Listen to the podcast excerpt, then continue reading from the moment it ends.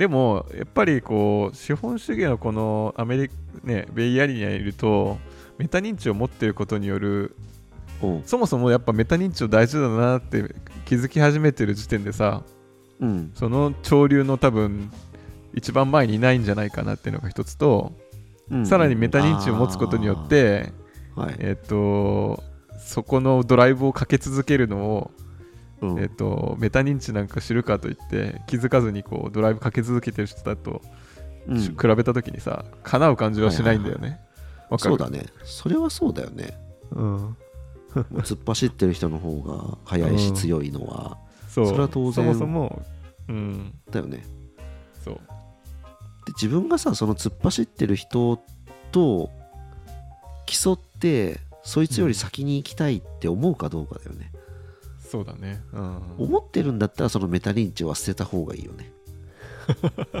もっと狂信的になった方がいいよね。そうだよね。うん。意識的に。うん、ちゃんと選択して自分で。そうだね。そこもメタ認知か。だから自分が本当にそうなりたいのかなりたいんだったらメタ認知を捨てるといういう行動に出ないといけないと。そうだね。本当になりたいんだったら。なりたいんだったらね。はあそういうことね。そうだね。あのー、そっか。前さうん。あのー僕神を感じてるって話したじゃない？うんうんでなんで自分が神を感じてるのかっていうとうん。うんそのメタ認知とのバランスを取るためになんか感じてるような気もするんだよねじゃあ神の方はどっちかというとドライバーってこと？その強心そうそうそう的な要素そう。そうの方ってことか。そうそうそうそうそうそうあーメタ認知すると全てがまあ相対化されて、うん。えっとうん。まあ、こうあるべきとかこれがうん正しいとかうん。なんかそういうのがなくなるじゃない、うん。そうだね。うん。そうならないのの反対側のシーソーに重しを乗せるためうんうんにうん。なんか神の概念を採用してるような気もする。ああ面白いね。やっぱりそういうのが必要なのかな？なんかこう宗教じゃないけどさ、うん。こう狂信的に信じるも何か。で、うん。それが、まあ、資本主義っていう人もいるかもしれないしうん。なんとか主義なんとか今日もしくはそういった神みたいな、うん。こう心からもうなんだろう条件なしに信じる何か。でそれがドライブする何かみたいなのがあって、うん。それによって自分の行動とかエネルギーがこう出てくるみたいな。そういう感じなのかうん。なあー。そうじゃないかな。なるほどなるほど。だからインドのお釈迦様が住んでたような時代はその仏教的なもうメタ認知をひたすら突き詰めて、うん。もうこの世の苦を苦と思わなくなるみたいな。多分方法論が多分有効だったんだけどうん。それを現代でやっちゃうとうん。なんかちょっと何もできなくなっちゃ ね。ううん。からうーんなんかそこに自分を動かす何らかのうん。ドライバーを、うん。えー混ぜ込むためにうん僕の場合はその、まあ、神的な概念を持ち出して自分を勇気づけているし、例えばお金っていうのがそこがドライバーになってる人もいるだろうし、なんかそれは人それぞれ多分違うんだと思うんだけど、だからそこのバランスかなやっぱり。ああ。そのバランスって今でもどのくらいの割合の話してんの？その神のドライブがかかってる時間がうん。8割なのか半分なのか2割ぐらいなのかみたいな。でメタ認知してるじ時間というかはその残りのもしくはその他が第三勢力があるのか。いやーなんかもうどどっちもじゃないかな。半々ってこと？時間によってうん時間によって切り分けてる感じはあんまないけどね。あそうなんだ。あでもなんか嫌なこととか辛いことがあるとうん。それは確かに仏教的な方が強くなるよね。その嫌なこととかい辛いことをそう感じなくさせるみたいな。ああなるほどね。シチュエーそっちションか。をどちらかというと強めに出してうん。気がするね。そのネガティブな出来事の時はね、うん。でポジティブな出来事の時はその、うん。まあ、狂信的というかさ。うんうんうん。このまま突っ走るぞみたいなうんうんうんうん。のなるほどね神の概念を持ち出して、うん。えーやってるかもしれないね。なるほど。なんかその時間じゃないっていうのもなんか面白かったんだけど僕の中でさやっぱりこう今どういうモードで考えてるかみたいなのがあって24時間さあったら、うん。なんとなく時間で考えちゃってたんだよね。でそのドライブがかかってるモードと、うん。まあメタ認知モードとあとは無の時間みたいな。なんか本当に何も考えてない。寝てるのもそうかもしれないしあとはなんか思いっきり走運動してて走ってて考える余裕がないみたいなとかうんなんかうん。っていう無無みたいなのが少なくともあるかなと思ってて、うん。個人的には平均するとその無が結構自分は多いような気がしてなんかうん。意識的に増やしてる気もして運動したりとかよく集中してまあでもとは言っても1日に12時間3時間ぐらいが無の時間でうん。メタ認知的な思想の時はどんぐらいだろう。残りのその8割ぐらいで残りの本当に1割ぐらいがそのドライブかかってる時間みたいな感じなんだけどえっ、とメタ認知が8割？えっとだから24時間あって半分ぐらい、まあ寝たり、ね、寝てる時間が1時間ぐらいだとして残り16時間のうち、えー8割がメタ認知的な感じ。うん。だから、まあ、3時間ぐらいがドライブかかってて残りの13時間はメタ認知的なイメージなんだけどね。うーんそんなもんじゃないかな。基本的にメタ認知の方が多いと思うけどね。あそうなんだ。うん。そっか。そこもけどな。近いんだ。うん。なんかその自分にとってこれは大事だなっていうところはうん。狂信的というかさ、うんうんうん。そこには仏教的な概念を持ち出さないで、うん。あのうん。ー聖域にしてる。なるほどね。サンクチュアリにして でそれ以外その自分にとってそんなに大事じゃないなっていうところはその周辺領域は、のメタ認知的というか仏教的というか、ん。もう全てを相対化して あの別にまあそんなもんだよねみたいな。ああなるほど。えそのサンクチュアリな領域は踏み込んでいいの？あのどんなところがその領域なのかとか。それとも聖域だから触れてはいけないの、えー、どうなんだろうね。いやうーんそうそうね。いや別に触れてもいいと思うけど。うん、何なんだろうね。その大大事な部分っていうのは。あー。なんだろうね。3なんかねその自分がなんかね世界からすごいもらいすぎてるなっていう感覚があってうーん。それをなんか恩返ししないと申し訳ないなっていう気持ちがなんかずっとあるんだよね、なるほど。そこは僕にとってはサンクチュアリーな領域だと思ってて、別に恩返ししたって別にそんな意味ないじゃんっていうこともあると思うんだけどうんそこはなんかそのロジックをなんか適用したくない。うんだよなななるほど。それがなんか自分のドライブになってる気がしていて。なるほどね。それはどっから来たのかってなんか思い当たることある？どっから来た？うんその思想というかなんか恩返しをしたいなみたいなのはなんか影響を受けたこととか人とか出来事とかあるのかな、それやっぱその歴史の勉強とそのうん。海外旅行とか行っ行たことの総合してうんかな。相対化してうんメタ認知をしてみた結果うんなんだろう。うーんなんか恵まれすぎてるな。っていう感覚があるのかな。なるほどね。でその恵まれてるのがさ自分何もしてないわけよ自分がなんか努力をして手に入れたとかうん。そういうのが何もないのにうん。たまたまこの時代のこの場所に生まれてさうん。なんか何千年か前のさ王侯貴族よりさうん。なんか豊かな生活してる自分うを見てうん。なんか恵まれすぎてないって。ああなるほどね。思うんだよね。そこをメタ認知できたわけだ。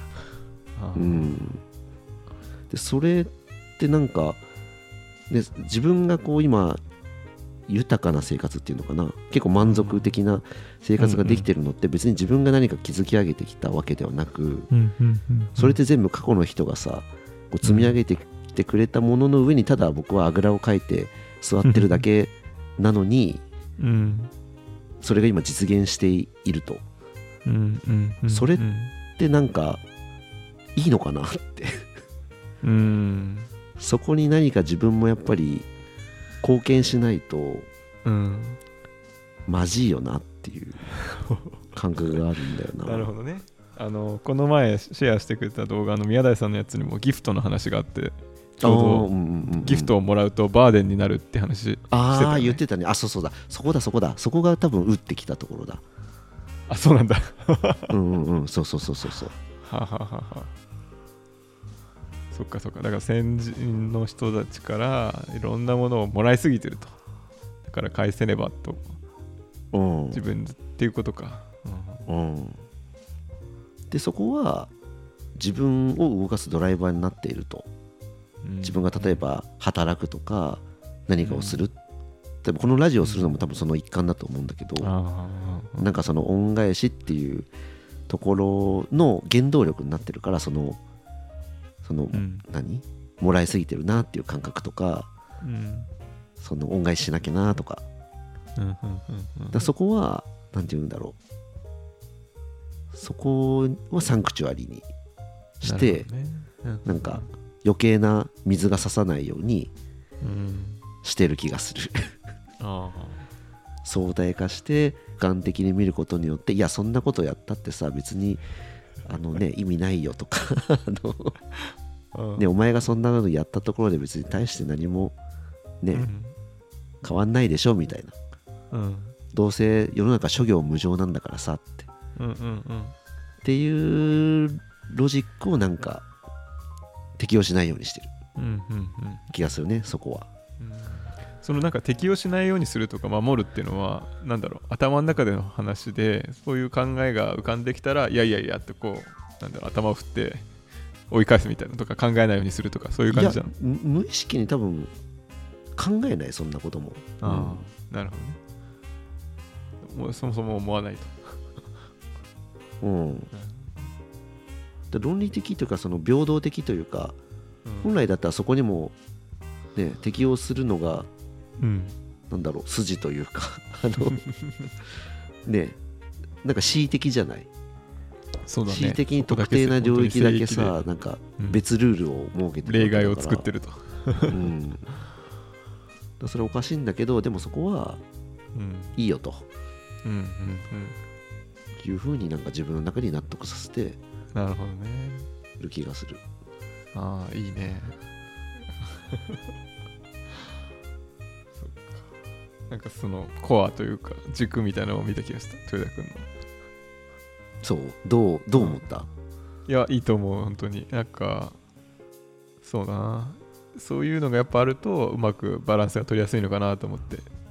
うん。相対化だけではやっぱりきっと自分も人間らしさみたいなこうマシーンみたいな感じになっちゃうななんか勢いをさ、まあ、感じたような気がしたんだけど、うん。だからそこは、うんなんか人間らしいというかなんかこだわりみたいなのはちょっと残しててもやっぱよくて、うん。でそこの境界が多分はっきり分かっていれば、まあ、メタ認知できていればうまく使いどころとか使い時が分かって、まあ、人生を豊かにするっていう意味ではうまい感じにい生きやすいのかなと思ったね。う。ん。そうだね。俺結構でもなんだろう生きやすいうん。なぁと自分で思ってる んだよね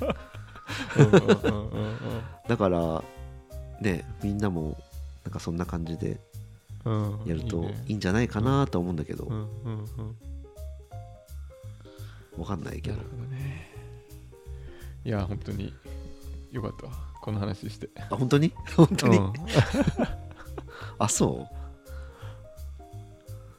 う？えそうなんか自分はそのまあ功もあるけどうん財もあるよなっていうふうに感じていてうんでもその財をこう打ち消してるやつがうんなんかいるぞと。うん。うん。うん。あなるほど。そういうふうに打ち消してるのねっていうのが分かってよかったみたいな感じ？そうそうそう。やっぱりなんか別に自分がメタ認知をすしてなんか完全に財がこう目立ってきたからなんかその負の側面を被ったとかそういうわけじゃないんだけどこれってこのまま突き詰めていくと100%メタ認知だけになるとまずいかもなみたいなのをちょっとこううん傾向として見てたわけよ。でその先のこう延長線を今こうとこう点線でこうトトトトってやっていった時にあうん。やっぱり100%までいくのは良くないっていうのは分かったしうん。それをじゃあどうやって食い止めるかみたいなヒントみたいなのを今日、まあ、もらえたというか。あーなるほどね。ああなんかやっぱりそういうのとミックスして自分のこう軸とかこだわりみたいなのがここは守るみたいな。でそれが一つのドライバーになるみたいなのはうん。う一つバランスを取るあのいい方法だなと思ったしじゃあね、例えば古典の深井さんなんかを思い浮かべてみると確かに彼もなんかこう、思い込みみたいな感じでやっぱりでもデータベースは役に立つんですとか人文知が大事なんだっていううん。もしくはあとは彼が言い続けてるのは自分がエネルギーを発揮できるところに、まあ、ベベットしなさいと。あの、それが世の中を変えるかどうかは正直コントロールできないしみたいな。うん。で、うん。そのなんかエネルギーってどっから来てんだろうなって結構思ったわけよ。はいはいはい。そのメタ認知とちょっと反するんじゃないかなと思ってて。だからそのこのテーマのさ話し合いした時にいやなんか矛は盾すると思うんだよねっていろいろちょっとゴニョゴニョ言ってたと思うんだよね。古典あで、うん通して言ってることとなんか矛盾してることがちらほらあると、でもやっぱ矛盾は多少あるんだなってのを改めて今僕は認知できたしそれがどこから来ててどこに境界があるのかながっていうのが豊田君の例を通してああそういうことかって思えた気がしたんだよね。なるほどね。俺それ矛盾があることすら気づいてなかったもんね。ああそう。ん。うそうそうそうそう。それをね前回そのテーマを考える時のあの古典が通して言ってることの矛盾とかモヤモヤしてて なんかこう言語が全然できなかったけどその時はさ。ああそういうことかなとは思ったね。はいはいはいはい。だからメタ認知をさ、うん。あのこうね押してる人がさなんでこんなにエネルギーが出るのかみたいなところがやっぱちょっと矛盾に感じたわけだよ、なるほど。うん。そうだよね。あのブッダはさあの全然不況とかさ、うん。あのする気なかったわけよ。うん。うんもう悟っちゃってるからさ。うんうんうん。でも弟子たちにうん。壊れてうん。やってるんだよね確か。うんうんだから悟っちゃうとうん。多分これやろうとか うんこうすべきだとか世界をこう変えるんだ俺はみたいなのは多分ならない、うん。ならないよね。うん、100%までに到達しちゃうとならないんだよね。ならないね理論的。だからそれをこう100%には持ってかずになんかその20%なのか30%かわからないけれども残してる部分がドライバーとなってでうん。かつそれはもう何かで説明できないものであると。うん。っていう構造が今回言語化できたり、まあ、うん。いくつかの、まあ、身近な例を通して身近な、うん、ちょっと理解できた気がするかな。う。んうん。うん。であとは、まあ、宿題として自分のそのコアな部分ってなんだろうなとかこれからちょっと考えてみたいなとかさ思ったわけな。るほどね。うん。おいいですね。うん。じゃあその当初持ってたモヤモヤはうん、ある程度解消されたって感じ、そうだね、うん、だいぶクリアになったし、そういうことかと。うん。あーいやーよかったですね。うん、非常に良かった。そうなんだよななんかさあのーブッダがさうん、その世界の全てを同じ重要度で見えるって、うん。それが悟りだって言ったじゃん、うん、それってね、あのーやっぱ無理だなって思うんだよね。その論理上 論理的には分かるんだけどうん。例えばさその自分がさその河原に立っててさうん。目の前に落ちてる石をさ拾ってうん。こう川にさポイって投げるじゃん。うん。でその時に、えー感じる心の動きと、うん。例えば隣にいるさうん。自分の子供をさうん。川にさうん。投げ込んでさ、溺れてるのをさ見るのがさ同うじん。心の動きじゃなきゃいけないわけよ、いや無理だね。無理でしょそれ。悟りって。でそこまででいくともう人間じゃないからさ。そうだね。うん。だしさそれなんかださらうん。そしたら人殺していいみたいな感じになっちゃう。ならない。なんかその理論だと。もしくは人が死に死にそうなのも助けなくていいみたいな、うん。そうじゃない、ね結局ね素粒子レベルで言えばうん。全部一緒だからみたいな。うん、ただの電子と陽子のとかもそのね素粒, まあ、素粒子だからそのさらに中を開けてみればただの、うん。なんだなんかの塊だと。うん。だから死体だろうが生きてる人間だろうが別に同じことだからみたいな。うん。うん。うん。でそこまでいっちゃうとやっぱりなんか違うかな。っうん。ていう気がする。そこは僕は失いたくないうんかもしれない、うん。いくらその自分の心が平穏になるからといって いやでもうーんどうだろうな。なんかそのうんそうね。だ例えば自分の子供があの事故とかでさうん。亡くなっちゃったりとかした時はもしかしたら多分そういうふうに自分をこう納得させるのかもしれない。うんまあそういう時のためのもしかしたらものなのかな仏教ってうんいうのは、うんうん。そうだね。周りでどんどんね大切な人が亡くなってしまうみたいな。そんな時も、あんまりそれに動揺せずに自分の心を平和にしておくためには、まあ、そういう考え方も一つはうん。ありかもしれないね。そうだね。だからそこはやっぱり使いどころうん、かな。ううん。ん。やっぱ偏っちゃダメだね。うん。うん。って思った。かな。思ったことは。い。じゃあそんなところですかね。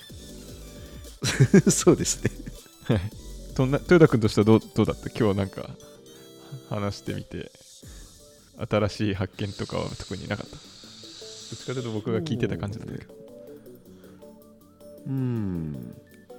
まあでもメタ認知メタ認知に財があるっていうところにスポットライトを当ててくれたのはすごい良かったなと思ってて、自分あんまりそこに意識がなくってメタ認知はいいものだって思ってたからさ。でも自分が無意識にでもそこになんか何バランス？バランスを取ってるのかもしれないなっていうところに気づけたのも良かったね。その財の方をうん。スポットライト当てたことによって、そうだね。財をまああんまり大きくしすぎないためにうん。ね自分でドライバーをちゃんとサンクチュアリーを持ってる持つことによって保ってたっていうのは、うん。うん。そうだね、そうなんです。また一つメタ認知できた感じがして嬉しかったです。はい。はい。そんなとこですそんねじゃな感じですかね。あ。はい。はい。今日はありがとうございました。はいありがとうございました